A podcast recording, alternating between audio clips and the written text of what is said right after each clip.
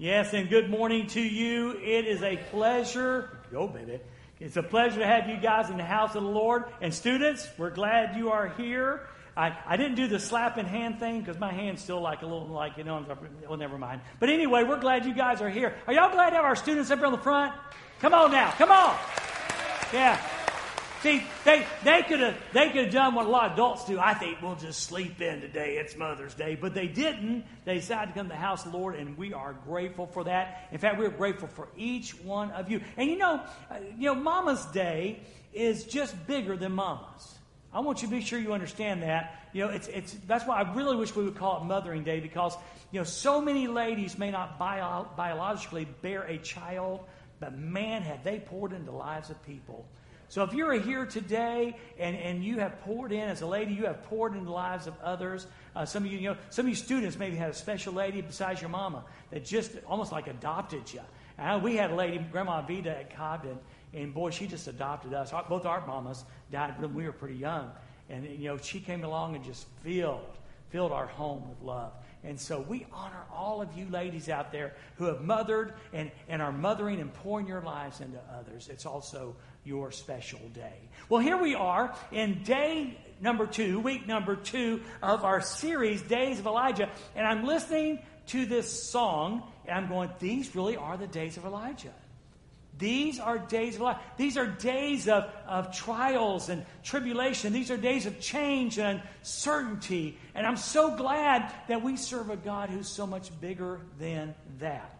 And then as I was listening to the song, this came to me in the first service, is that this series, if it was to be boiled down to, to one word, it would be faith. Not, not, and of course, faith directed in God. In God. You know, a lot of people have faith. You go out in your car and you turn the key and you expect it to start. That's faith. But I'm talking about faith in God. And so I really want to challenge you. I told the young men here in the front row, I said, man, today we're going to be talking about faith, so be sure and listen up. And I want to encourage you today. I want to encourage you to get your smart device out. I want to encourage you to go to more and events and open that thing up and hit save. And that way these scriptures and, and quotes and, and slides will be there until you throw your phone in the river. Um, as a teacher, as a pastor, and your friend, for some reason I am motivated and driven to help you keep this stuff. You know, we often say, well, what, what, we, what, what is the church doing to help me grow? Well, listen, I know here, here we do it every week. In small groups, we do it. We do it through fellowship. We want you to grow, but you've got to help us. And one of the major ways you can do that was the YouVersion app, one of the strongest tools you can use. So I hope you'll open it. Even if you don't use it today, save it, and it'll still be there, um, like saying to you, throw your river, your phone into the river. Well, you're probably wondering about this title. Um, barbecue and Beelzebub's backyard. Okay, where where did that come from? Actually, it came from the scripture. We're going to see today, and I won't give you the I won't you know give the give the story away, but Elijah is going to have dinner in, in Jezebel's backyard, okay? And boy, trust me, she well represents Satan. So, but, but there is a scriptural basis for this, and it's found in Psalm 23 5.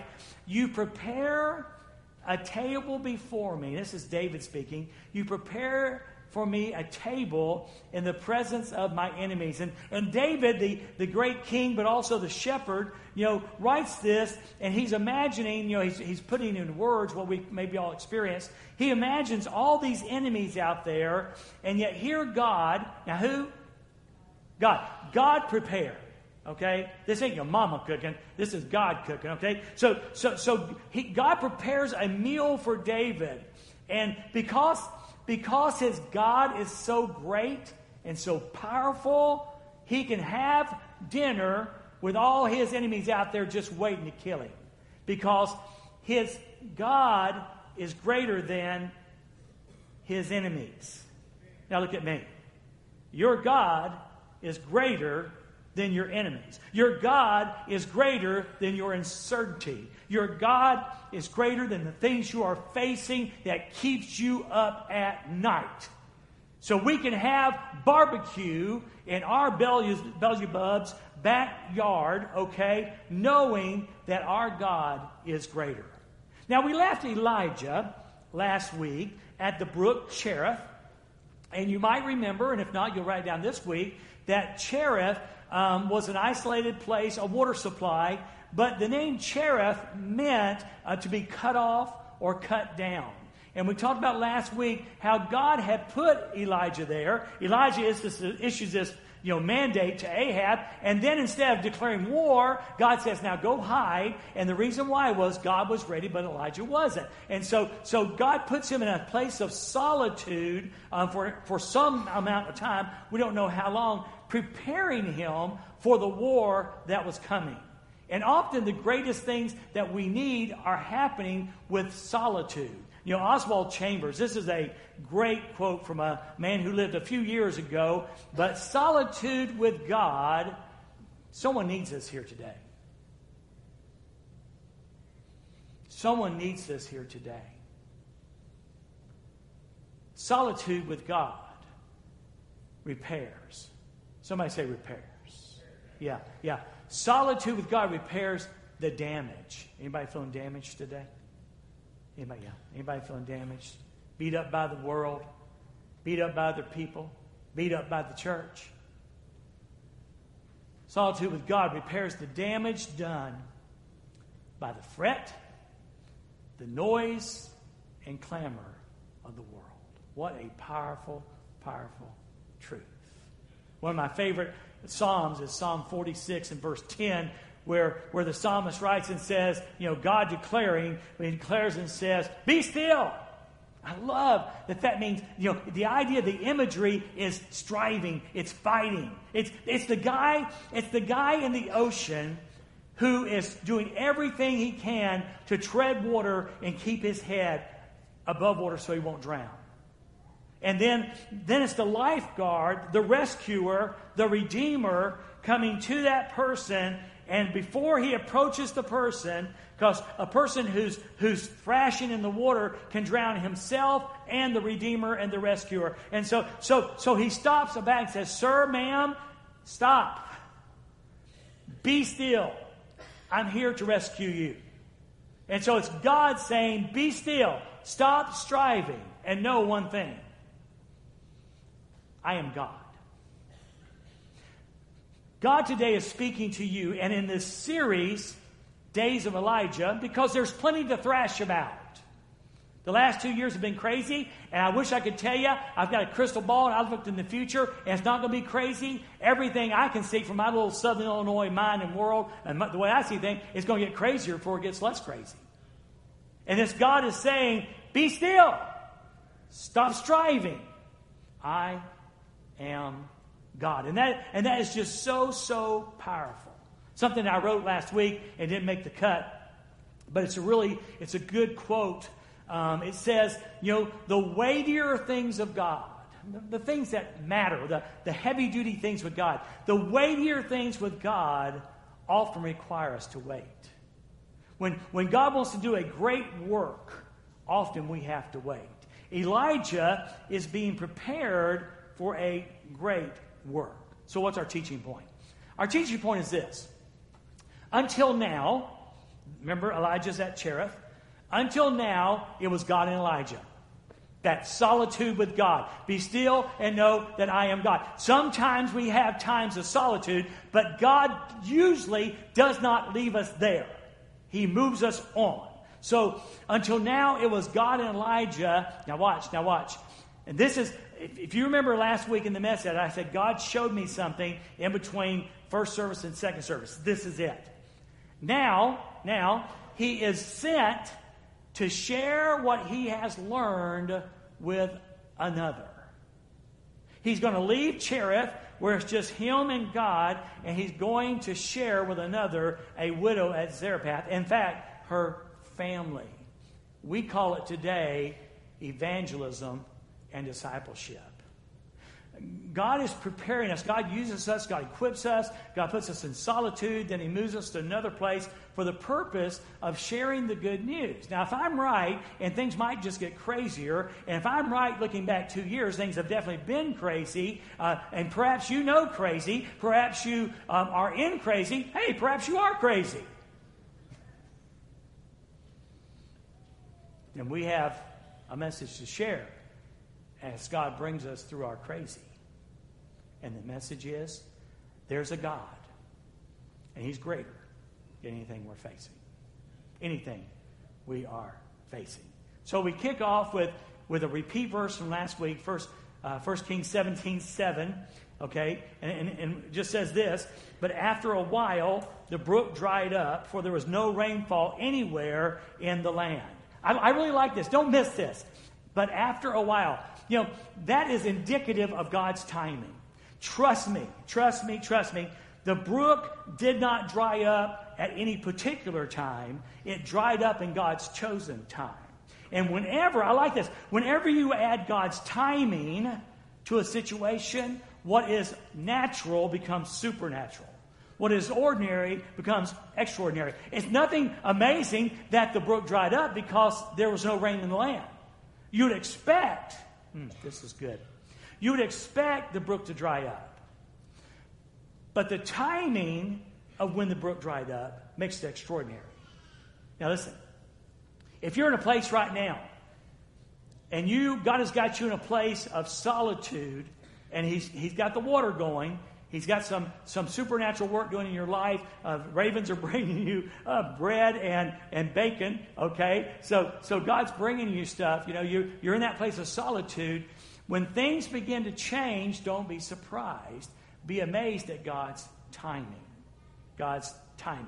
I love it when Paul wrote, and I think I said 1 Corinthians 4, and I don't think it is. It might be 4. I can't. Who knows, right? 1 Corinthians 4, 4, or 1 Corinthians 15, 4. But you know, it says, in the fullness of time, somebody say fullness of time. Yeah, yeah. In the fullness of time, God sent forth his son. It wasn't arbitrarily, it wasn't, you know, a, a chance or circumstance thing. Right when God said, Jesus came. Okay? It's true in your places of solitaire. It's, it's true in the places that you're going through right now. God has a time, a time. So, so after a while, the brook dried up and there was no rain in the land. Now, now this is very, very significant. Let's look at our teaching point. Now, so as the days, as the days passed, the brook became smaller and smaller until it stopped. So perhaps you feel like you've been in a place, okay, of solitude with God, but you sense change is coming. Well, Elijah, when he looked at the brook and saw it getting smaller and smaller and smaller, and one day it stopped, he knew change was coming. And this is the big one. Are you ready? Are you ready? I'm telling you, you need this today. For those fed by their own hand, it is a time of distress. If, for, the, for someone who took a camping trip for, for a month out by the brook Cherith with no God involvement, no God involvement, no God involvement, when that brook dries up, oh my goodness, what are we going to do? Can I just suggest to you that 2020 caught us totally unaware? And when, and when the brook dried up, we were not prepared. We whined, we complained, we were afraid, we sold, we bought, you know, whatever it was. We, it caught us so unaware. It was a time of distress because I'm telling you, God did a wake up call in the church because He knew we needed a wake up time. And I'm telling you right now, we still need more of a wake up time. God has got a plan He is working out, and He wants to prepare us for what He has in the future, whatever that might be. If you've ever lived your life and, and frankly, to be honest, you know, and I know, God knows, that perhaps you're not as strong with God as you should be. Well, when your brook dries up, you're going to have a time of distress. It's predictable. Students, if you're you're young now and you're you know you're going to small groups, you're learning a little bit about God and stuff, okay?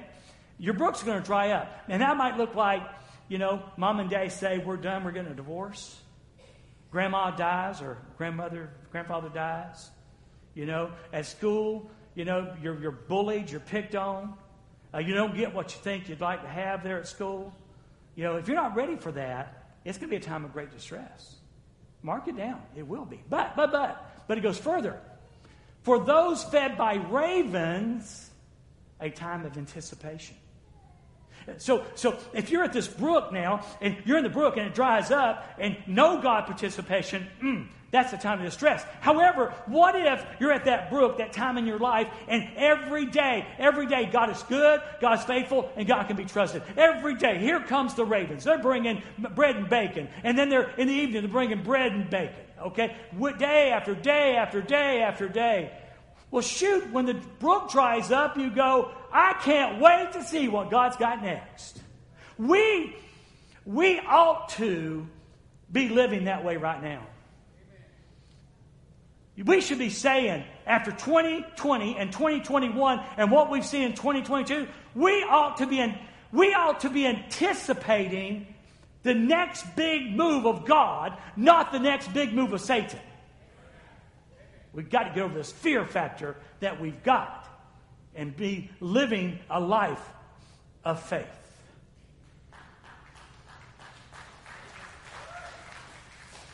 My friend he didn't correct me, so I'm assuming I got it about right. I've done a little bit of bird hunting, but not very much. But my friend Kerry Jones has a bird dog. And, and they, they will go there and they'll let the dog go, and the dog will go on point, and they will move forward toward the bird with the dog on point, okay, until the bird flushes, all right, and then they shoot the bird. Now, you would think instinct, instinctively that the dog would immediately go after the bird. But the dog is trained to wait. And the dog waits until the master says, Go. And I'm telling you, I've seen it with my own eyes, and I've seen it on television where that dog will just sit there and be shaken, just, just quivering, waiting for the master in anticipation, waiting the master to go, Now go. And boy, that dog bolts for the bird. We should be quivering with anticipation about what God is going to do next. I'm telling you, you serve a mighty God. I'm telling you, you serve an awesome God. I'm telling you, Satan is not calling the shots. Satan does not win. Our God does. But we have got to be a people of faith to live in these days of Elijah and live with that anticipation. So, are you living by, if you've lived by, the, by your own hand, it's a time of distress. Or are you living by faith in God and you understand this is a great time of anticipation? Anticipation. Well, so the Bible says in verse 8 and 9, okay, so, still at Cherith, the word of the Lord came to him. God spoke. Remember? Time of anticipation. Okay, God, what do you have next? Okay? So the word of the Lord came to him, and here's what he said I want you to get up. I want you to go to Zarephath that belongs to Sidon and stay there. Now, this sounds pretty crazy because it is. Zarephath basically was Jezebel's hometown. Okay? If you remember from last week, Sidon is a kingdom of people, and Jezebel's daddy is the king. Okay? So, so they have no time and no purpose or nothing for people who serve God, nor the God that they serve. Well, God goes, I want you to get up and go to Zarephath. Now, look what, let me show you something. He didn't say, get up and go to Zarephath and stay there. He, he gave him something else. Because sometimes we need something else, don't we? Have you ever, you remember when Paul was saved and, and God sent Ananias to Paul to get the, you know, to restore his sight? And, and Ananias said, hey, God said, hey, Ananias, I'm, I'm sending you to this guy named Saul of Tarsus. And instantly, boom, Ananias knew exactly who this was. This is the, this is the Christian killer. And of course, Ananias goes, hey, God, are you aware that he's the Christian killer? Hey, God, do you know? Well, what God does here is he beats Elijah to the punch. Because if he just said, I want you to go to Zarephath and stay there, you know, Elijah might go, God, do you understand that's Jezebel's back, you know, back, backyard? God, do you understand that's Jezebel's hometown? Do you understand they can't even spell Jehovah, much less, much less like you? So he gave him a little bit more. Elijah, I want you to go to Zarephath. And by the way, I know. Someone say, I know. I know it belongs to Sidon. I know that. I'm aware. I'm not crazy. You didn't catch, I just didn't catch me off guard. Remember, I'm good. I'm, i can be trusted. I'm faithful. Okay? God, God, do you, have you got that? And listen, I don't want you to get you a hotel room and stay a night or two. I want you to stay there. That's just what he did at Cherith. You know, the Bible says, you know, Elijah moved, he stayed, he lived at, at Cherith. Well, now God just simply says the same thing again. I want you to go to Zarephath, that belongs to Sidon, and I want you to, to live there. I want you to stay there. And so, so our teaching point is very blunt. So if Cherith was a surprise, Zarephath was a shock. If, if Cherith was a surprise, go hide instead of declaring war, then, then have you ever had a Zarephath in your life? Did the doctor tell you something you weren't expecting? Did your husband and wife, did your mama and daddy tell you something you weren't expecting? You ever had a Zarephath? 2020 was a Zarephath. 2021 was a Zarephath. And this year's fast on track. It's a Zarephath. Zarephath was a shock. First off, number one, it was 90 miles from Cherith. Now think about that. You get in your car, and you drive 60 miles an hour, it's going to take you an hour and a half. Dave, it's going to take you an hour and a half to get wherever you're going to go 90 miles. He's walking. There are no cars. He's walking. So God calls him to walk 90 miles to Cherith. And yes, it was Jezebel's backyard. And yes, it is the heart of worship. And again, all that would seem so crazy and so weird, except for God except for God. Let's look at verse number 9, the second part. God says, Look, I have commanded a woman who is a widow to provide for you there. Look, I've, I've called a woman who is a widow to provide for you there. There's a lot there. Does that word commanded look familiar? It's from last week. God told Elijah, I have commanded the ravens to feed you. And I told you last week that God is not our God, is not a God who needs permission. I told you last week, our God is not a God of chance or circumstance. He's a God who commands. Somebody say amen. That's good news. I mean, he commands. He, he commands the forces of evil. He commands the very thing, the very thing that you're fearing right now. He commands. The very person that you're fearing, he commands. He's greater than the White House. He's greater than the Senate and the House. He's greater than Springfield. He's greater than Putin. Come on now. If, if he ain't, he ain't, but he is. He is. Look, I have been. Oh, oh, and by the way, if God can command ravens, he can command widows. And if God can command widows, he can command us. If God can use ravens, then and God can use widows, then God can use us.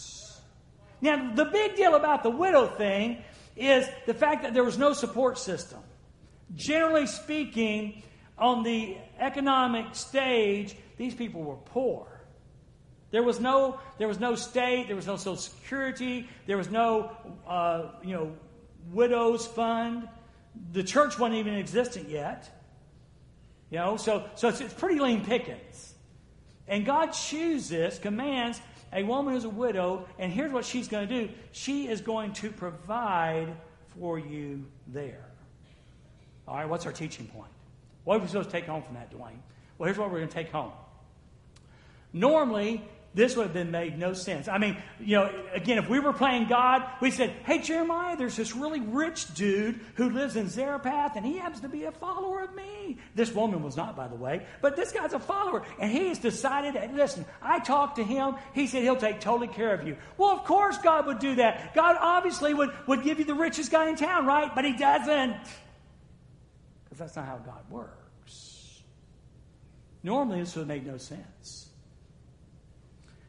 But because of the brook and the ravens, it made perfect sense. Because of every day, Elijah going down to the brook and getting a drink, and every day they bring in biscuits and bacon, biscuits and bacon, bacon. And, and because Elijah learned God is good, God is faithful, and God can be trusted, when God said a widow lady, no problem. If he can command ravens, he can command widows. He probably read my blog where every day I sign saying, He's got this. He's got this. Brothers and sisters, He's got this. He's got this. So, so, so he goes, so, so he goes, and let's just get Charles Stanley there, and let's go down to verse number 10b. Okay? So, Elijah got up and went to Zarephath. Just got up and went. Because God is good, God is faithful, and God can be trusted. God is good, God is faithful, and God can be trusted. And watch what happens in the second part of verse number 10. So when he arrived at the gate, when he shows up at the gate, okay, there was the woman gathering wood. Now, I really like this, okay? He went to Zarephath. No, skip that one, but there we go. All right? I, I keep him on his toes back there, okay? So when he arrived at the city gate, there was, now I really like this. The King James specifically says the. Most of your translations, almost all your translations, are simply going to say a widow. I believe the King James has got it right. Not only, not only the first person he sees is a woman, probably from the poverty, the first thing he notices she's very poor and assumes she is a widow. But in his heart, apparently he understands, because the way he addresses her, he understands that she is the widow. And this widow then is there and she is gathering wood. God is so kind to give Elijah a confirmation. So, what's our teaching point? Well, our teaching point says this God often rewards our faith with confirmation. Not every time, but God often awards our faith, our acts of faith, with confirmation. He confirms that you are following Him. He confirms that what you're doing is in will and in His way. Um, when we came here in 2000, 22 years ago, um, it was a big deal.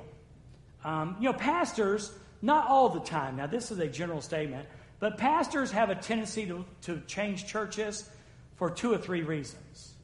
Reason number one, you're in trouble. Rumors on the street. There's going to be a deacon meeting Monday night and you're not invited. Okay? You know it's time to go fast. Okay? Number two, climb the ladder. Bigger congregations, more money, better benefits, better name recognition. Number three, you just try to follow God.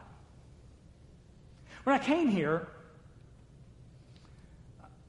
let's just say I definitely was not in trouble at Cobden we had this, this love thing going on that was crazy at Cobden. And there was no trouble, so it wasn't that. When I came here, y'all paid me just about the same thing. It was a little bit bigger church, but y'all paid me just about the same thing I got at Cobden. So I wasn't, I wasn't climbing any corporate ladders. It wasn't about bigger and better.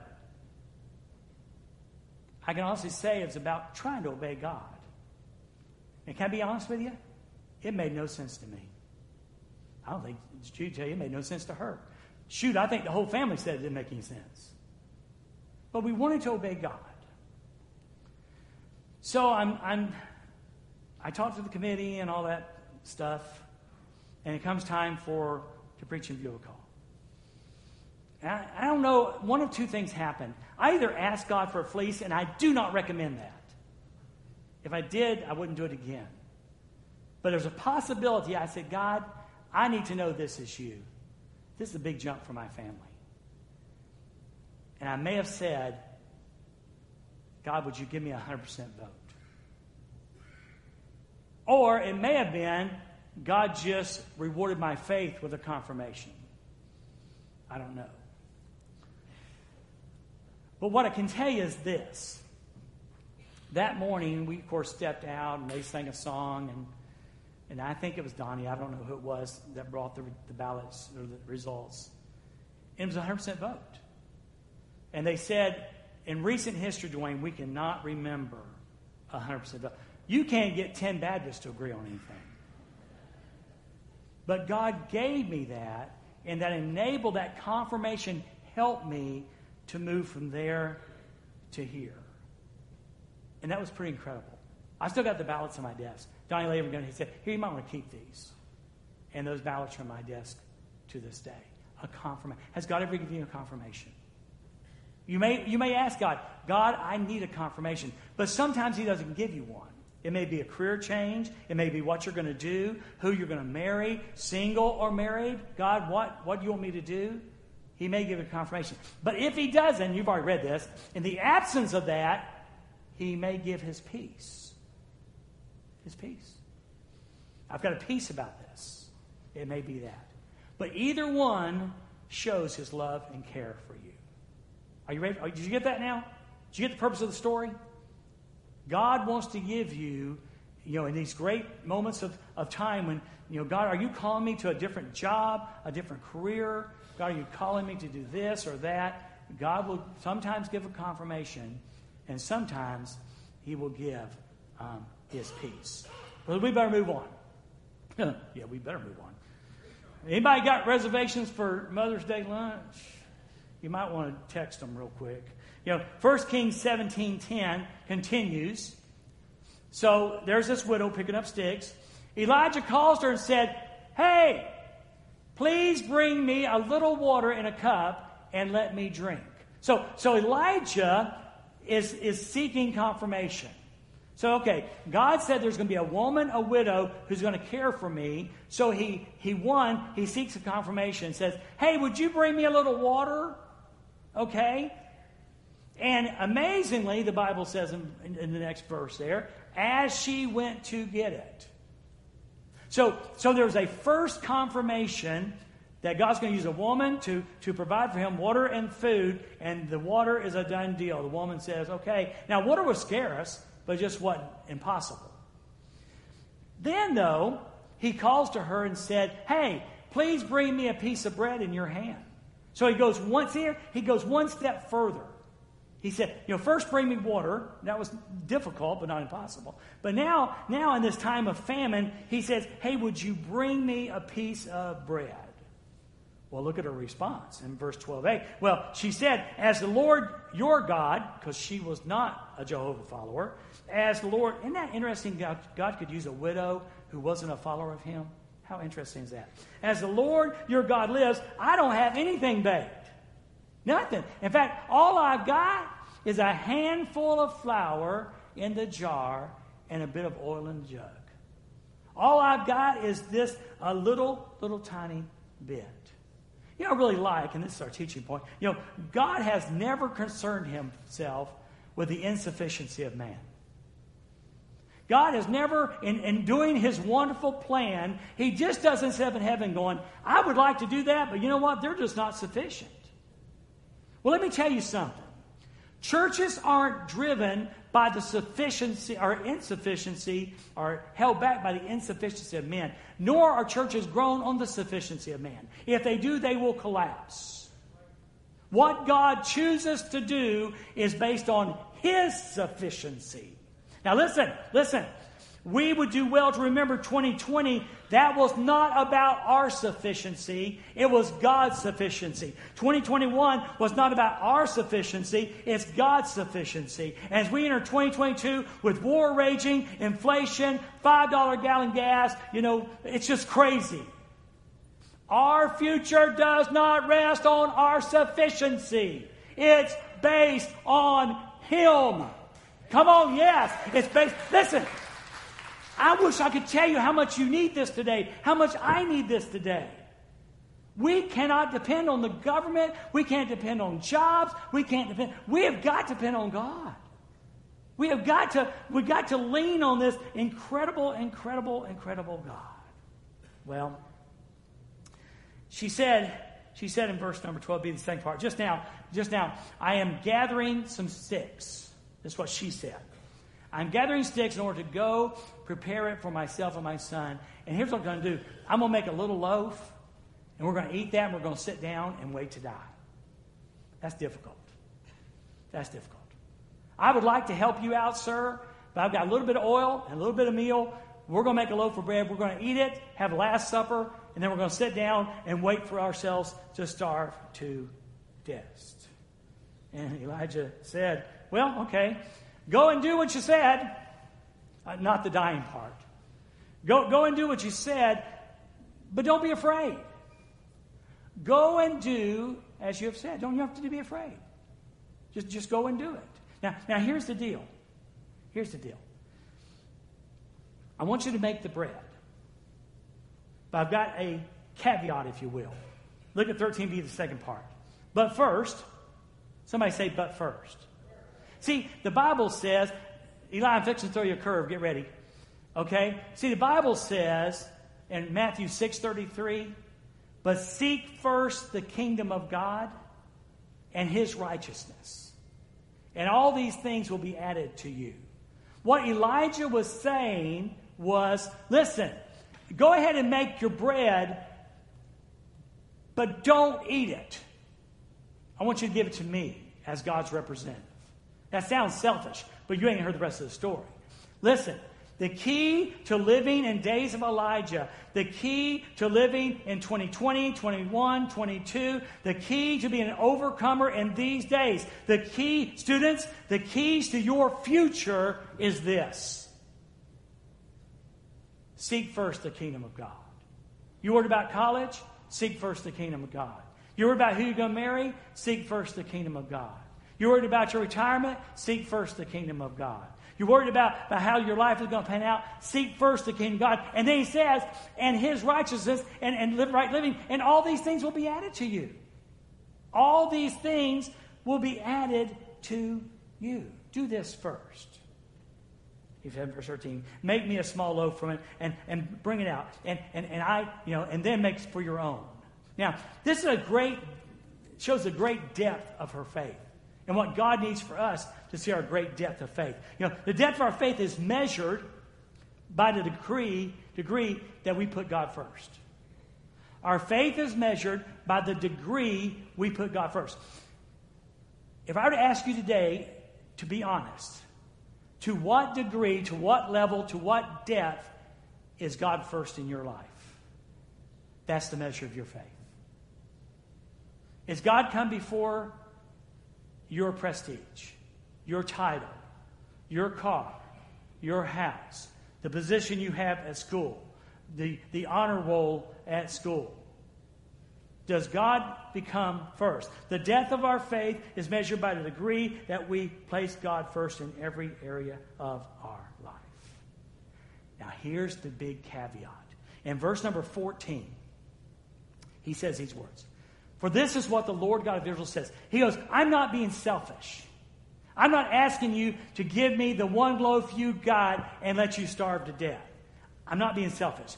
For this is what the Lord God of Israel says The flour jar will not become empty, and the oil jug will not run dry until the day the Lord sends rain on the surface of the land. Now, somebody say amen to that. That's an incredible, incredible promise. And guess what? See what it says? For this is what the Lord God of Israel says. Elijah says, I'm not making this promise. So you gotta be careful when preachers promise things. See? But when God promises, you can take it. Okay? So, so this is what God says. You go ahead and make this loaf. Now, now listen, you can't have your cake and eat it too. You're going to have to trust God with this. You're going to have to make that loaf and bring it to me. If you're willing to do that, here's what God said. Your, your flour jar, uh, it's not going to be empty. And your oil jug, it's not going to run dry. And it's going to stay that way until the rains come. Until the rains come. That's incredible. Now, somewhere out there, somebody smarter than me, and they're going, Yeah, preacher, that preacher's really good. And I bet it worked out really good for Elijah, didn't it? I bet it worked out really good for the widow of Zarephath and her family. That's great. Well, brother, that's Old Testament. And I don't have an oil jug. And I don't have a meal jar. Well, can I give you something else? Seems like there's a verse that a guy wrote in the book of Philippians, and I believe Philippians is New Testament. And I believe this is a promise to the people of God. You know what it says? Here's what Paul wrote My God, my God will supply every need of yours according to his riches in glory in Christ Jesus. Okay, you can't you can't buy the old jug thing. You can't buy the meal pot thing. Can you believe the word of God in the New Testament written by Paul that he says, My God will supply your need according to his riches in glory through Christ Jesus. Can we believe that? Can we agree on that? Boy, that takes a lot of faith. Man, it does. and it says without faith it's impossible to please God. Well, here's our teaching point. She stood at the crossroads of faith. And she couldn't have her cake and eat it too. She couldn't say, I'll bake the bread, eat the bread, and okay, God, now I'll trust you. She had to give the bread away for the miracle to take place. She trusted God. One choice might delay the inevitable, her death. I'll go and eat the bread and then wait to die. The other would change her destiny. Such are the ways of faith. You may have the ability to manage your life on a short term basis, but it doesn't change the inevitability of it, does it? But by trusting God, He can change your destiny. By tr- trusting God, He can change your destiny. There's this really cool verse in Habakkuk uh, chapter 3, verse 17 and 18. This is still the. I ran out of space to write this on my sheet, so I have to give you the Dwayne Taylor shortened translation. If the fig tree doesn't blossom, if there's no fruit on the trees, if there's no olive harvest, and no food in the field, no flock from the field, no herd in the stalls, even so I will trust. What's your caveat with God? Have you, have you put him on a leash? God, I'll trust you if. If you change the stock market, if you change the White House, if you change the price of gas, if you bring the price of watermelons back down to a reasonable cost, God, if you will do that, I will trust you. No. God, if the stock market crumbles, if the White House is crazy, if the State House is crazy, if inflation goes crazy, if our culture continues to go crazy, God, I'm going to trust you because you're the only choice. Now, you'd have the alternative, but it ain't good. It's just not good. Days of Elijah, days of faith. Well, we're going to give this a shortened thing. How long I am, but I'm longer than I'm supposed to be. In verse 15, so she proceeded, she obeyed. She proceeded to do according to the word of Elijah. And then verse 15b and 16, we're going to be done. Then the woman, the widow woman, and Elijah and her household ate for many days. You know how many days it was? Till it rained because that's what God said, till it rained. The flour jar, did not become empty. The oil jug did not run dry, according to the word of the Lord he had spoken through Elijah. In other words, say it with me God is good, God is faithful, and God can be trusted. That's it. That's it. And we are to assume, and I think it's a safe assumption, we're to assume that this widow at Zarephath became a Jehovah follower. The evangelism part. And that's the part, that's what this is all about, this, this Roman cross. You know, God said if we'll put faith, our faith in His Son Jesus Christ, if we'll believe that, that he was born, he lived, he died, he was buried and resurrected on the third day, if we'll turn from our sin and follow him, you know, we can have eternal life. We can have heaven. We have Jesus with us as we journey through this life. And if we'll believe and trust God, he'll walk with us. I, I, I don't know what the future holds. It's, it's too bad it became a cute coin phrase. I don't know who holds tomorrow, but I do know who holds tomorrow. And that's our dearest Father. Now, listen, we have got to learn to trust Him. We, as a whole, have walked by sight too long. I don't know what these days hold, but we've got to live by faith. We've got to live by faith. And that's my prayer today. God, help me to live. Help us to live by faith. Team's going to come up and lead us in a song, and the altar's open today. This is a great place to tell God about your, your needs and also your faith and believe in Him. So if there's something going on in your life right now, uh, feel free to come. If you'd like to know more about joining our church, becoming part of our fellowship, Brother Brent will be standing down front, and we'd love to tell you about that. And maybe you just need to tell God, God, I and don't be listen, listen, listen, listen. Don't be afraid to say this. I I say it a lot. God, I'm wrestling with trusting you. I'm wrestling with trusting you.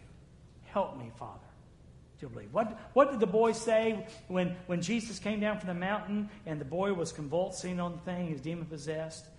And the Father and Jesus said, You know, anything's possible if you believe. And you remember what the Father said? I believe, help my unbelief.